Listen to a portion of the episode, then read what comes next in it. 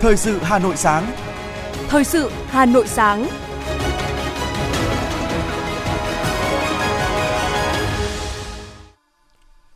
Ngọc Bách và Minh Phương xin được đồng hành cùng quý thính giả trong 30 phút của chương trình Thời sự sáng ngày hôm nay, Chủ nhật, ngày 25 tháng 12 năm 2022. Chương trình có những nội dung chính sau đây. Cả nước rộn ràng đón Giáng sinh trong sắc màu lung linh. Ngày 1 tháng 1 năm 2023, đồng loạt khởi công 12 dự án thành phần cao tốc Bắc Nam. Nhiều trường đại học công bố phương án tuyển sinh năm 2023. Hà Nội ra quân xử lý vi phạm nồng độ cồn dịp cuối năm. Phần tin thế giới có những thông tin. Thế giới nô nức chào đón Giáng sinh. Tuyết rơi dày đặc tại Nhật Bản khiến 13 người thiệt mạng.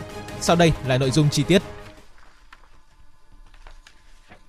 Thưa quý vị thính giả, Chiều qua, Ban tuyên giáo Trung ương tổ chức hội nghị toàn quốc tổng kết công tác thông tin đối ngoại, tuyên truyền biển đảo, phân giới, cắm mốc và quản lý biên giới năm 2022, triển khai nhiệm vụ năm 2023. Thay mặt lãnh đạo Đảng, Nhà nước, đồng chí Nguyễn Trọng Nghĩa, Bí thư Trung ương Đảng, trưởng Ban tuyên giáo Trung ương, trưởng Ban chỉ đạo công tác thông tin đối ngoại, đánh giá cao kết quả của công tác thông tin đối ngoại, tuyên truyền biển đảo, biên giới trong bối cảnh năm 2022 đầy thách thức. Đồng chí Nguyễn Trọng Nghĩa nhấn mạnh, năm 2023 cũng là năm bản lề thực hiện nghị quyết Đại hội 13 của Đảng, đòi hỏi các lực lượng làm công tác thông tin đối ngoại, tuyên truyền biển đảo, phân giới, cắm mốc và quản lý biên giới phải quyết tâm nỗ lực hơn nữa để có được những kết quả, điểm nhấn rõ ràng, khơi dậy bồi dưỡng tinh thần yêu nước, lòng tự hào dân tộc, niềm tin, khát vọng phát triển đất nước phồn vinh, hạnh phúc của quần chúng nhân dân. Phát huy tính nhân văn của báo chí, góp phần định hướng xã hội đến những điều tốt đẹp – đó là nhiệm vụ quan trọng đối với cơ quan báo chí. Muốn làm được điều đó, cần chú trọng nhiệm vụ xây dựng văn hóa trong cơ quan báo chí, văn hóa con người làm báo. Đây là nhận định được chia sẻ tại hội nghị báo chí toàn quốc tổng kết công tác năm 2022, triển khai nhiệm vụ năm 2023 do Ban tuyên giáo Trung ương chủ trì, phối hợp với Bộ Thông tin và Truyền thông, Hội Nhà báo Việt Nam tổ chức. Theo Thứ trưởng Bộ Thông tin và Truyền thông Nguyễn Thanh Lâm, thời gian qua, nhiều báo chí đã thực hiện khá tốt nội dung này. Đáng chú ý, qua gần 3 năm, cả đất nước vượt qua đại dịch COVID-19 và hồi phục nền kinh tế. Các cơ quan báo chí đã có nhiều chuyên mục tốt, tuyến bài hay, ý nghĩa, lay động cảm xúc người dân. Thứ trưởng Bộ Thông tin và Truyền thông Nguyễn Thành Lâm nhấn mạnh, báo chí không được đánh mất đi vai trò giám sát, phản biện xã hội, đấu tranh chống cái sai, cái xấu. Đây là một việc khó và cần những con người xuất sắc. Thứ trưởng Bộ Thông tin và Truyền thông Nguyễn Thành Lâm cũng cho rằng, báo chí cũng cần tham gia sâu rộng hơn nữa và hoạt động truyền thông chính sách, tăng cường năng lực phân tích, giải thích, định hướng, tạo sự đồng thuận để người dân hiểu, tin theo. Đồng thời, các cơ quan nhà nước cũng cần làm tốt hơn nữa việc cung cấp thông tin cho báo chí, tăng cường đặt hàng, giao nhiệm vụ cho báo chí để công tác truyền thông chính sách bảo đảm hiệu quả. Dịp Giáng sinh 2022 trong tiết trời xe lạnh, người dân đã đổ xuống đường tìm về các nhà thờ cũng như các tuyến phố điểm vui chơi để đón Giáng sinh trong không khí rộn ràng vui tươi và ấm áp. Nhiều người dân thủ đô trẻ hào hứng theo dõi chương trình biểu diễn chào đón Giáng sinh 2022 tại nhà thờ lớn Hà Nội. Giáo dân Nam Định cũng đã tái hiện bí tích Thiên Chúa Giáng sinh. Các hang đá được trang hoàng lộng lẫy chờ đón Giáng sinh tại khu vực sân đền Thánh Hưng Nghĩa, xã Hải Hưng, huyện Hải Hậu, tỉnh Nam Định. Các điểm vui chơi tại Ninh Bình cũng thu hút đông đảo nhân dân và du khách tham gia. Dòng người từ các địa phương cũng đổ về nhà thờ chính tòa, trung tâm thành phố Buôn Ma Thuột để đón Giáng sinh. Còn các tiết mục biểu diễn trong đêm Giáng sinh tại Đắk Lắk đã thu hút đông đảo nhân dân đến xem. Lễ đón Giáng sinh diễn ra vào lúc 0 giờ ngày 25 tháng 12. Tuy nhiên, ngay sau bữa cơm tối, hàng nghìn người dân Hà Nội đã sớm đổ về trung tâm thủ đô vui chơi. Thời tiết không quá lạnh, chỉ 18 độ giúp các gia đình, giới trẻ thoải mái thưởng ngoạn không khí Noel một cách ấm áp. Trước thời khắc chùa Giáng sinh vài giờ, các tuyến phố đi bộ như Tràng Tiền, Hàng Bài, Đinh Tiên Hoàng, Hàng Khay đã chật ních người dân đổ về vui chơi, thưởng ngoạn không khí Noel. Người dân tập trung ở gần ngã ba Hàng Trống, Lê Thái Tổ đón xem chương trình văn nghệ được tổ chức ở ngoài trời. Ở một số vị trí, người dân khi đã lên vào muốn quay ra cũng không thể. Họ đứng chật kín các vị trí kéo dài từ khu vực này đổ về phía các tuyến phố Hàng Trống, Lý Quốc Sư, Lê Thái Tổ. Nhiều người dự lễ bên ngoài nhà thờ cũng được phát ghế ngồi nhưng không đủ chỗ trống vì quá đông. Các quán nước, hàng ăn xung quanh khu vực nhà thờ lớn đông nghẹt người, ghế ngồi không còn. Khách vừa ngồi vừa hàn huyên, nghe các tiết mục ca mạc, ca nhạc vang ra từ phía cửa nhà thờ. Chiều qua, theo tin từ Viện Huyết học Truyền máu Trung ương, chương trình hiến máu Noel yêu thương năm nay tiếp nhận được gần 1.000 đơn vị máu. Chương trình đã thực sự trở thành một món quà Noel quý giá để gửi tới các bệnh nhân đang cần máu. Mùa Giáng sinh năm nay, chương trình hiến máu Noel yêu thương được tổ chức tại Viện Huyết học Truyền máu Trung ương trong hai ngày 23 và 22 tháng 12 với mục đích tạo nên một chuỗi ngày Noel ấm áp, tràn ngập yêu thương cho các bệnh nhân cần máu. Chương trình đã tạo được sức lan tỏa rộng rãi và đông đảo người dân tham gia. Không chỉ vậy, chương trình còn trở thành một món quà Noel quý giá gửi tới các bệnh nhân đang cần máu nhằm đem lại niềm hy vọng sống cho họ. Cùng với chương trình hiến máu tình nguyện, Viện Huyết học Truyền máu Trung ương còn tổ chức đêm Giáng sinh tặng quà cho các bệnh nhi đang điều trị tại đây.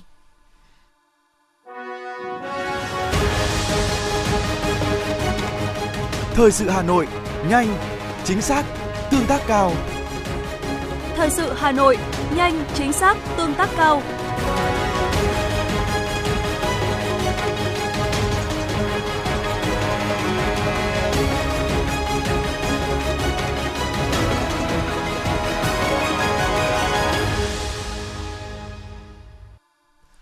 Chương trình thời sự xin được tiếp tục với những thông tin kinh tế. Chiều qua, tại Hà Nội, Ban Quản lý Dự án 6 Bộ Giao thông Vận tải đã tổ chức lễ ký hợp đồng các gói thầu xây lắp dự án xây dựng công trình đường bộ cao tốc Bắc Nam phía Đông giai đoạn 2021-2025, các đoạn Vũng Áng, Bùng và Bùng, Vạn Ninh. Phát biểu tại lễ ký kết, ông Trần Hữu Hải, Giám đốc Ban Quản lý Dự án 6 thông tin.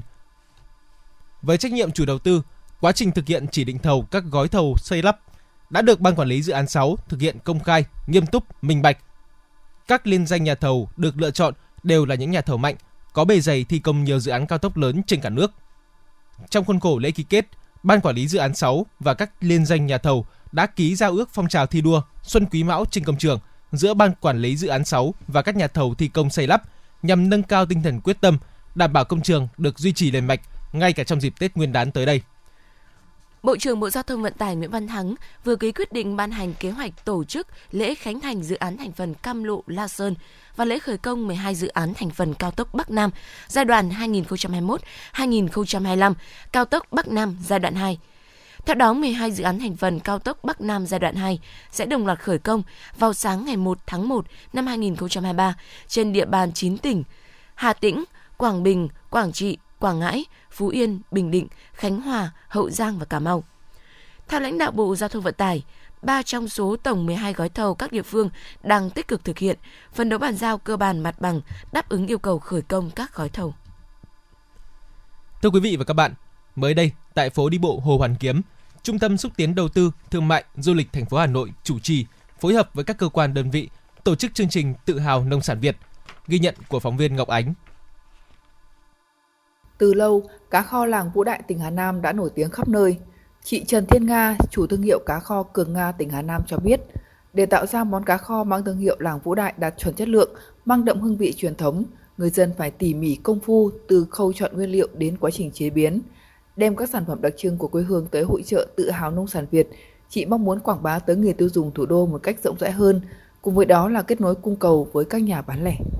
À, là một đơn vị mà được à, các các à, lãnh đạo của tỉnh Hà Nam à, rất là yêu ái cử chúng tôi đi à, tham dự các hội nghị xúc tiến thương mại của các tỉnh và nhiều nhất là ở tại Hà Nội thì tôi thấy là qua một năm tích cực hoạt động tôi thấy cái hoạt động này rất là hiệu quả đối không với không chỉ doanh nghiệp bản thân tôi mà ừ, còn là hiệu quả với rất nhiều các doanh nghiệp của tỉnh Hà Nam và thông qua những cái hoạt động thương mại xúc tiến thương mại này của à, thành phố Hà Nội thì đã mang các thương hiệu, các sản phẩm của Hà Nam đến gần với người dân thủ đô hơn và các doanh nghiệp của Hà Nam ngày càng phát triển mạnh hơn. Là một trong những thương hiệu sữa uy tín trên thị trường, công ty cổ phần sữa Ba Vì tham gia hội trợ đã đầu tư gian hàng rất công phu. Từ thiết kế gian hàng, cách bài trí sắp xếp cho đến lựa chọn sản phẩm, tất cả đều nhằm mục đích mở rộng thị trường, thu hút thêm đối tác khách hàng, đặc biệt là tìm thêm các đầu mối xuất khẩu sản phẩm – Bà Nguyễn Thị Thu Thủy, công ty cổ phần sữa Ba Vì cho biết. Năm 2022 chúng tôi đã cố gắng tham gia rất nhiều những cái chương trình về xúc tiến thương mại hay những chương trình về giới thiệu kích cầu. Sau một năm tham gia chương trình, chúng tôi cảm thấy rằng các sản phẩm của chúng tôi đã được người tiêu dùng đón nhận nhiều hơn rất là nhiều, đặc biệt như những cái dòng sản phẩm mới như là trà kombucha này hay là sữa tươi tiệt trùng, sữa tươi thanh trùng của chúng tôi hay những dòng như là ca ca lúa mạnh chúng tôi đã được người tiêu dùng à, yêu thích lựa chọn nhiều hơn. Với quy mô 140 gian hàng, trên 2.000 dòng sản phẩm được trưng bày và giới thiệu tại đây là các sản phẩm nông nghiệp, sản phẩm ô cốp tiêu biểu, đặc sản vùng miền của các địa phương, sản phẩm chế biến, sản phẩm nông nghiệp xanh, sản phẩm nông nghiệp ứng dụng công nghệ cao, sản phẩm làng nghề truyền thống.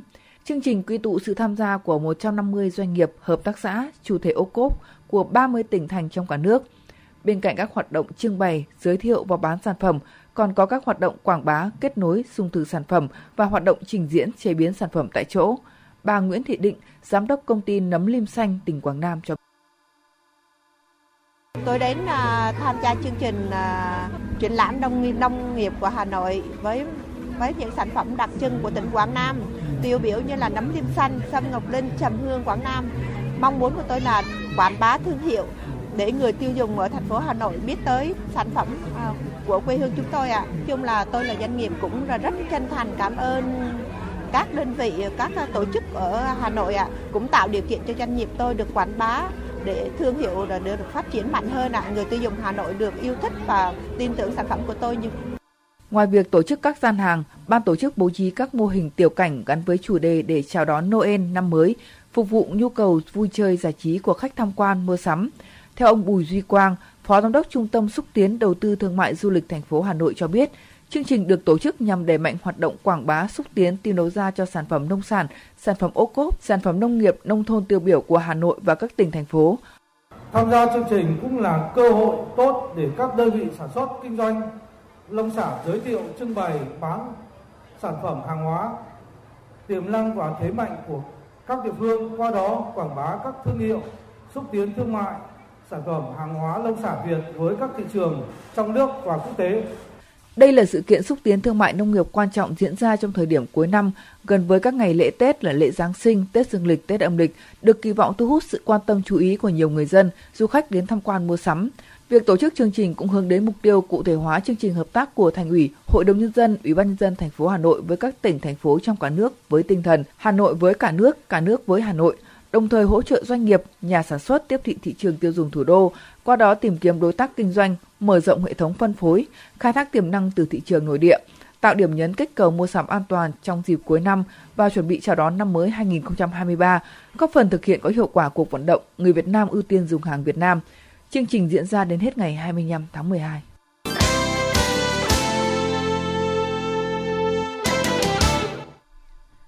Tiếp theo là những thông tin văn hóa. Sở Văn hóa và Thể thao Hà Nội vừa tổ chức tổng kết, trao giải và khai mạc triển lãm ảnh nghệ thuật Hà Nội khát vọng phát triển năm 2022 tại Giạp Kim Đồng Hoàn Kiếm. Triển lãm giới thiệu các tác phẩm đoạt giải từ cuộc thi ảnh nghệ thuật Hà Nội khát vọng phát triển năm 2022 do Sở Văn hóa và Thể thao phát động từ cuối tháng 9 năm 2022 nhằm tìm kiếm những tác phẩm nhiếp ảnh có giá trị nghệ thuật, góp phần quảng bá giá trị văn hóa, khoa học, lịch sử và thẩm mỹ của văn hóa Hà Nội tới công chúng trong và ngoài nước.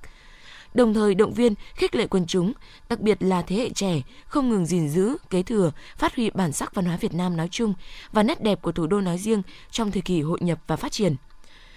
Sau thời gian phát động, cuộc thi đã nhận được sự hưởng ứng sâu rộng với 628 tác phẩm, gồm 403 tác phẩm ảnh đơn và 225 tác phẩm ảnh bộ. Tại sự kiện, ban tổ chức đã trao một giải nhất, 5 giải nhì, 10 giải ba, 20 giải khuyến khích và 10 giải khuyến khích chuyên đề với tổng giá trị giải thưởng lên đến hơn 70 triệu đồng. Diễn ra trong một ngày, Liên hoan ca trù Hà Nội lần thứ 3 năm 2022 tiếp tục bám sát tình hình, thực trạng hoạt động của các câu lạc bộ, nhóm nghệ thuật ca trù trên địa bàn thành phố nhằm tìm kiếm, phát hiện, bồi dưỡng tài năng, tiếp bước các thế hệ gìn giữ và phát huy giá trị di sản ca trù trên mảnh đất ngàn năm văn hiến. Sự kiện do Sở Văn hóa và Thể thao khởi động tại Bảo tàng Hà Nội, thu hút 140 nghệ nhân ca nương, kép đàn, đào hát tham dự. Liên hoan là dịp nhìn lại thành quả phục hưng ca trù tại Hà Nội, góp phần vào kết quả thực hiện cam kết với UNESCO về bảo vệ và phát huy giá trị của di sản ca trù trong đời sống đương đại. Kết quả của liên hoan sẽ là một cơ sở dữ liệu tiến tới thực hiện hồ sơ xin chuyển di sản ca trù từ danh sách di sản văn hóa phi vật thể cần được bảo vệ khẩn cấp sang danh sách di sản văn hóa phi vật thể đại diện của nhân loại. Thưa quý vị và các bạn, chiến thắng Hà Nội Điện Biên Phủ trên không là sự kế thừa và phát triển truyền thống nghệ thuật quân sự Việt Nam trong thời đại mới, thời đại Hồ Chí Minh lịch sử, xứng đáng là một đỉnh cao chiến thắng của văn hóa quân sự Việt Nam hiện đại.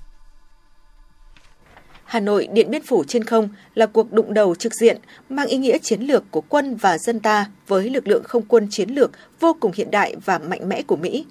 Những phương tiện chiến tranh tối tân bậc nhất đã thất bại trước sức mạnh to lớn của ý chí Việt Nam, của nghệ thuật chiến tranh nhân dân Việt Nam. Sức mạnh ấy một phần được làm nên nhờ quân và dân ta đã bước vào cuộc chiến với tư thế sẵn sàng quyết chiến, tinh thần cảnh giác, vững vàng về tư tưởng. Bộ Chính trị nhận định Mỹ sẽ đánh phá trở lại miền Bắc với mức độ ác liệt hơn, có nhiều khả năng chúng sẽ dùng máy bay B-52 đánh ổ ạt Hà Nội, Hải Phòng. Nhiệm vụ của quân chủng phòng không không quân là tập trung mọi khả năng nhắm trúng máy bay B-52 mà tiêu diệt. Kế hoạch chuẩn bị đánh trả và phòng tránh máy bay B-52 được quân và dân ta triển khai khẩn trương, tích cực, chủ động, kiên quyết, trong đó lực lượng nòng cốt là quân chủng phòng không không quân. Đáng chú ý nhất là cuốn cẩm nang biển đỏ mang tên Cách đánh B-52 của bộ đội tên lửa. Tuy chỉ có 30 trang đánh máy, nhưng đó là sự tổng kết, tổng hợp, đúc kết kinh nghiệm trong quá trình gần 7 năm chiến đấu với B-52 và các thủ đoạn của không quân Mỹ, nhất là những kinh nghiệm và phương pháp mới nhất được rút ra sau trận tập kích ngày 16 tháng 4 năm 1972 bằng B-52 của địch vào Hà Nội và Hải Phòng. Đại tá Hoàng Bảo, nguyên cán bộ Cục Tác chiến Bộ Tổng Tham mưu cho biết. Thực ra thì chúng tôi không phải là những cái người mà chuyên nghiệp làm về nghiên cứu về tác chiến điện tử. Nhưng do yêu cầu công tác không nghiên cứu, không tìm ra được cách đánh thì không đánh được địch. Mà không đánh được địch thì gay lắm. Tôi đã nhớ có một lần được đúng tháng 4 năm 1972. Khi đó là Tổng tham mưu phó Vương Thừa Vũ xuống mới hỏi tôi dẫn tôi đi và anh làm cái gì báo cáo thủ trưởng tôi là phụ trách huấn luyện bộ đội tên lửa và tôi huấn luyện của bộ đây huấn luyện gì mà đánh nhau không rơi này thì gay lắm anh có cách gì không? Thì tôi bảo đúng là bây giờ kẻ địch thì nó mạnh hơn ta rất nhiều lần. Và nó có tiềm năng khoa học quân sự cũng hơn ta nhiều lần. Nhưng mà ta thì không phải là, không có cách. Vì chúng ta thiếu thốn nhưng mà chúng ta có cái đầu thông minh. Cho nên hiện nay chúng tôi đang có phương án. Phương án là chúng ta lấy thô sơ, đánh lại hiện đại như theo ông cha ta. Vào hồi 19 giờ 20 phút ngày 18 tháng 12 năm 1972, radar của ta phát hiện máy bay B-52 của địch bay vào vùng trời miền Bắc. Được chuẩn bị chu đáo từ trước đó, một lực lượng lớn đã tham gia chiến dịch với 6 trung đoàn tên lửa phòng không SAM-2, 3 trung đoàn không quân tiêm kích, 4 trung đoàn và 8 tiểu đoàn pháo cao xạ, 356 đơn vị pháo, súng máy cao xạ, toàn mạng radar và các lực lượng phục vụ khác. Không quân ta đón đánh địch ở vòng ngoài, bộ đội cao xạ và lưới lửa tầm thấp của dân quân tự vệ hất máy bay chiến thuật của địch lên cao. Radar, tên lửa vừa khắc phục các loại nhiễu, vừa phát sóng bắn mục tiêu B-52 và phóng đạn tiêu diệt. Trung tướng Trần Hanh, nguyên tư lệnh quân chủng không quân cho biết. Chúng tôi ghi nhớ sâu sắc lời bác dạy. Chỉ ở trên bầu trời Hà Nội, B-52 bị bắn rơi thì đế quốc Mỹ thua mới chịu thua. Đấy là chúng tôi mang cái câu nhập lòng đấy từ năm 67 vào chiến trường. Lời bác dạy thấm nhuần vào máu của chúng tôi, vào cách đánh của chúng tôi và tình cảm và tư tưởng của chúng tôi. Chính vì lời dạy của bác đã trở thành sức mạnh tinh thần vào cách đánh và quyết tâm cuộc tập kích chiến lược quy mô lớn nhất bằng máy bay B-52 của Mỹ vào Hà Nội, Hải Phòng đã hoàn toàn bị đánh bại. Trong 12 ngày đêm, địch đã xuất kích 663 lần chiếc máy bay chiến lược B-52 và hơn 3.800 lần chiếc máy bay chiến thuật các loại. Đây là lần đầu tiên quân và dân ta tổ chức và thực hành thắng lợi một chiến dịch phòng không, một loại hình chiến dịch của chiến tranh hiện đại, đánh bại cuộc tập kích chiến lược đường không của địch, một chiến dịch phòng không độc nhất trong 30 năm chiến tranh giải phóng ta đã bắn rơi 81 máy bay, trong đó có 34 máy bay B-52 và 5 máy bay F-111, giáng đòn quyết định vào cố gắng cuối cùng, đồng thời là cố gắng cao nhất của Mỹ trong năm 1972 và cũng là trong toàn bộ cuộc chiến tranh xâm lược, buộc chính quyền Nixon phải ký Hiệp định Paris chấm dứt chiến tranh, lập lại hòa bình ở Việt Nam. Điện Biên Phủ trên không là sự kế thừa và phát triển truyền thống nghệ thuật quân sự Việt Nam trong thời đại mới, thời đại Hồ Chí Minh lịch sử, xứng đáng là một đỉnh cao chiến thắng của văn hóa quân sự Việt Nam hiện đại.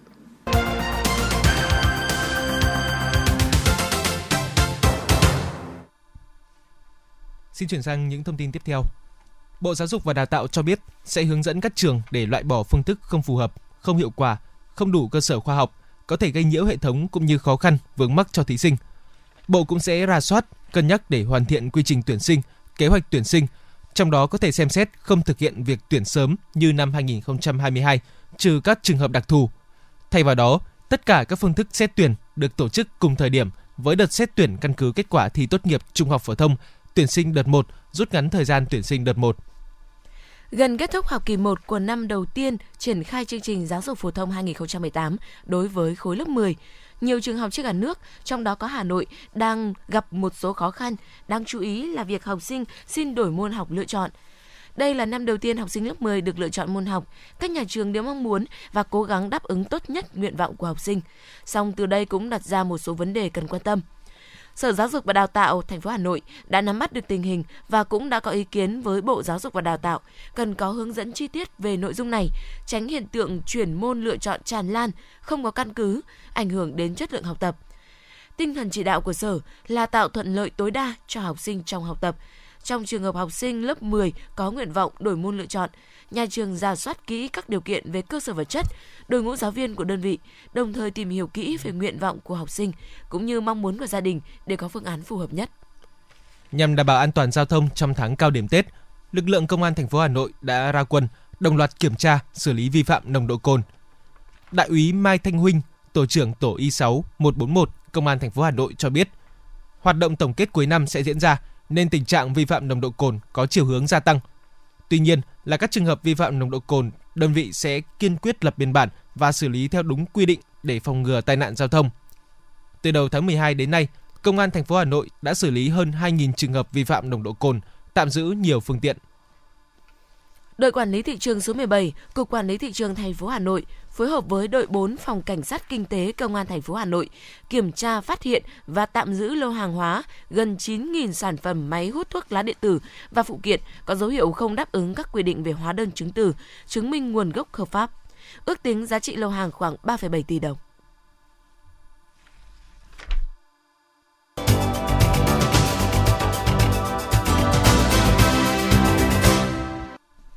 Quý vị và các bạn đang nghe chương trình thời sự của Đài Phát thanh Truyền hình Hà Nội. Phần tin thế giới sẽ tiếp nối chương trình. Trong khi người dân trên khắp các châu lục đang tổ chức nhiều hoạt động để đón mừng lễ Giáng sinh đầu tiên sau đại dịch Covid-19 cơ bản được kiểm soát, nhưng một số cơn bão tuyết dữ dội đã tràn đến và bao trùm phần lớn nước Mỹ ngay trước kỳ nghỉ lễ Giáng sinh, với lo ngại sẽ tạo ra đêm Noel lạnh nhất lịch sử tại một số thành phố từ Pennsylvania đến Florida. Cơn bão bom là thuật ngữ được các nhà khí tượng sử dụng để miêu tả hiện tượng thời tiết đang xuất hiện tại Mỹ tuần này.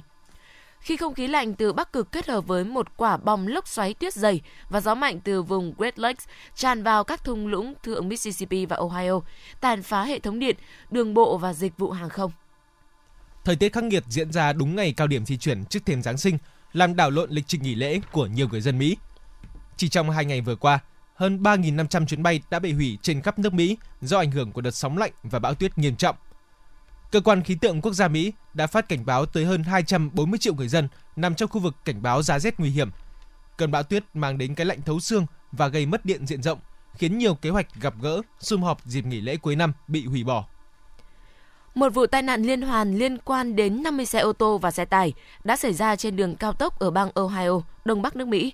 Thông tin ban đầu cho thấy ít nhất một người đã thiệt mạng và nhiều người khác bị thương trong vụ việc. Lực lượng chức năng đã mất nhiều thời gian để phân làn, tránh ách tắc trên toàn tuyến. Bão tuyết khiến tầm nhìn hạn chế, được cho là nguyên nhân gây ra vụ tai nạn. Giới chức Nhật Bản hôm qua cho biết, tuyết rơi dày tại miền Bắc và một số nơi khác ở nước này đã làm 13 người thiệt mạng, hơn 80 người bị thương và hơn 10.000 hộ gia đình bị mất điện. Theo cơ quan quản lý thiên tai và phòng cháy chữa cháy Nhật Bản, trong số những người bị thương có hơn 30 người bị thương nặng. Trong khi đó, đài truyền hình NHK đưa tin dịch vụ đường sắt và đường hàng không bị gián đoạn ở miền Bắc nước này, trong khi ở một số nơi, khu vực miền Trung và Tây ghi nhận hoạt động giao thông bị gián đoạn. Các cuộc đụng độ mới đã nổ ra tại thủ đô Paris giữa cảnh sát và các thành viên người trong cuộc biểu tình phản đối vụ ba thành viên trong cộng đồng này bị sát hại một ngày trước đó.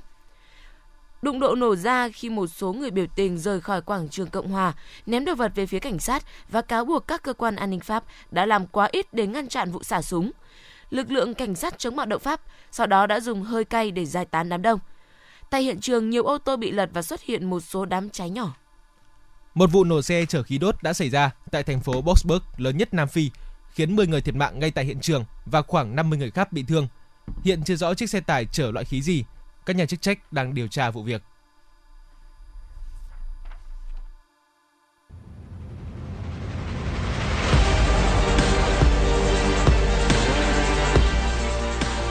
Bản tin thể thao Bản tin thể thao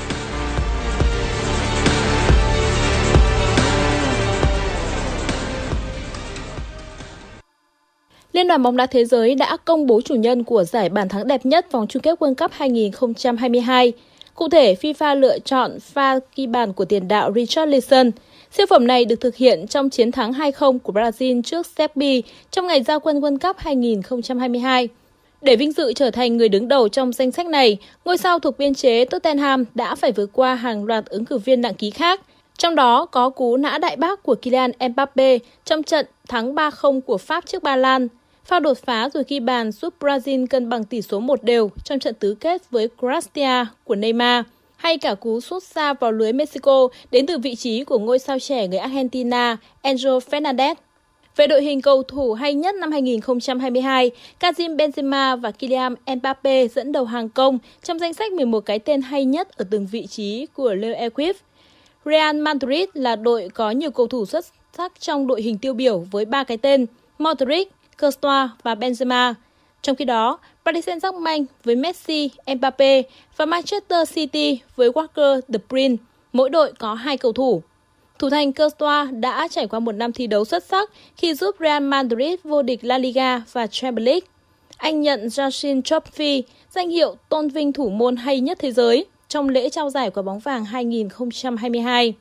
Trong khi đó, Theo Hernandez đã giúp AC Milan vô địch Serie 2021-2022 với phong độ ấn tượng bên cánh trái. Hậu vệ người Pháp cũng để lại dấu ấn trong màu áo tuyển Pháp tại World Cup vừa qua. Tuyển Uruguay đang phải đối diện với án phạt nặng từ FIFA sau những hành động quá khích trong trận đấu với Ghana ở vòng bảng World Cup 2022. Cụ thể, sau khi tiếng còi mãn cuộc trận đấu cuối cùng vòng bảng vang lên, các cầu thủ Uruguay đã bao vây trọng tài Daniel Simbert cự cãi. Nguyên nhân là bởi trước đó vị trọng tài người Đức đã từ chối cho Uruguay hưởng quả phạt đền.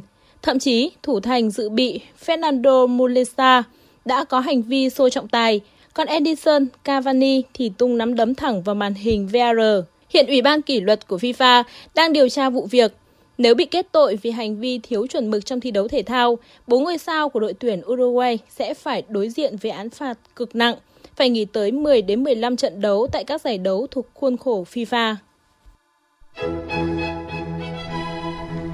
Thông tin dự báo thời tiết Đài khí tượng thủy văn khu vực đồng bằng Bắc Bộ dự báo từ hôm nay đến 27 tháng 12, Hà Nội không mưa, rét và rét đậm về đêm và sáng, nắng hành và ấm áp về trưa và chiều. Ảnh hưởng đợt không khí lạnh có cường độ mạnh kết hợp với hội tụ gió yếu trên cao, thành phố Hà Nội mưa nhỏ từ đêm 28 đến ngày 29 tháng 12, nhiệt độ giảm tới ngưỡng rét đậm rét hại. Các nơi còn lại thuộc miền Bắc, từ nay đến ngày 27 tháng 12, phổ biến không mưa. Thời tiết rét, riêng vùng núi Bắc Bộ rét đậm có nơi rét hại. Từ ngày 28 đến 29 tháng 12, miền Bắc mưa rào rải rác, nhiệt độ giảm. Quý vị và các bạn vừa nghe chương trình thời sự của Đài Phát thanh Truyền hình Hà Nội. Chỉ đạo nội dung Nguyễn Kim Khiêm, chỉ đạo sản xuất Nguyễn Tiến Dũng, tổ chức sản xuất Trà My. Chương trình do biên tập viên Thủy Chi, phát thanh viên Ngọc Bách, Minh Phương và kỹ thuật viên Quốc Hoàn thực hiện. Hẹn gặp lại quý vị trong chương trình thời sự vào lúc 11 giờ trưa ngày hôm nay.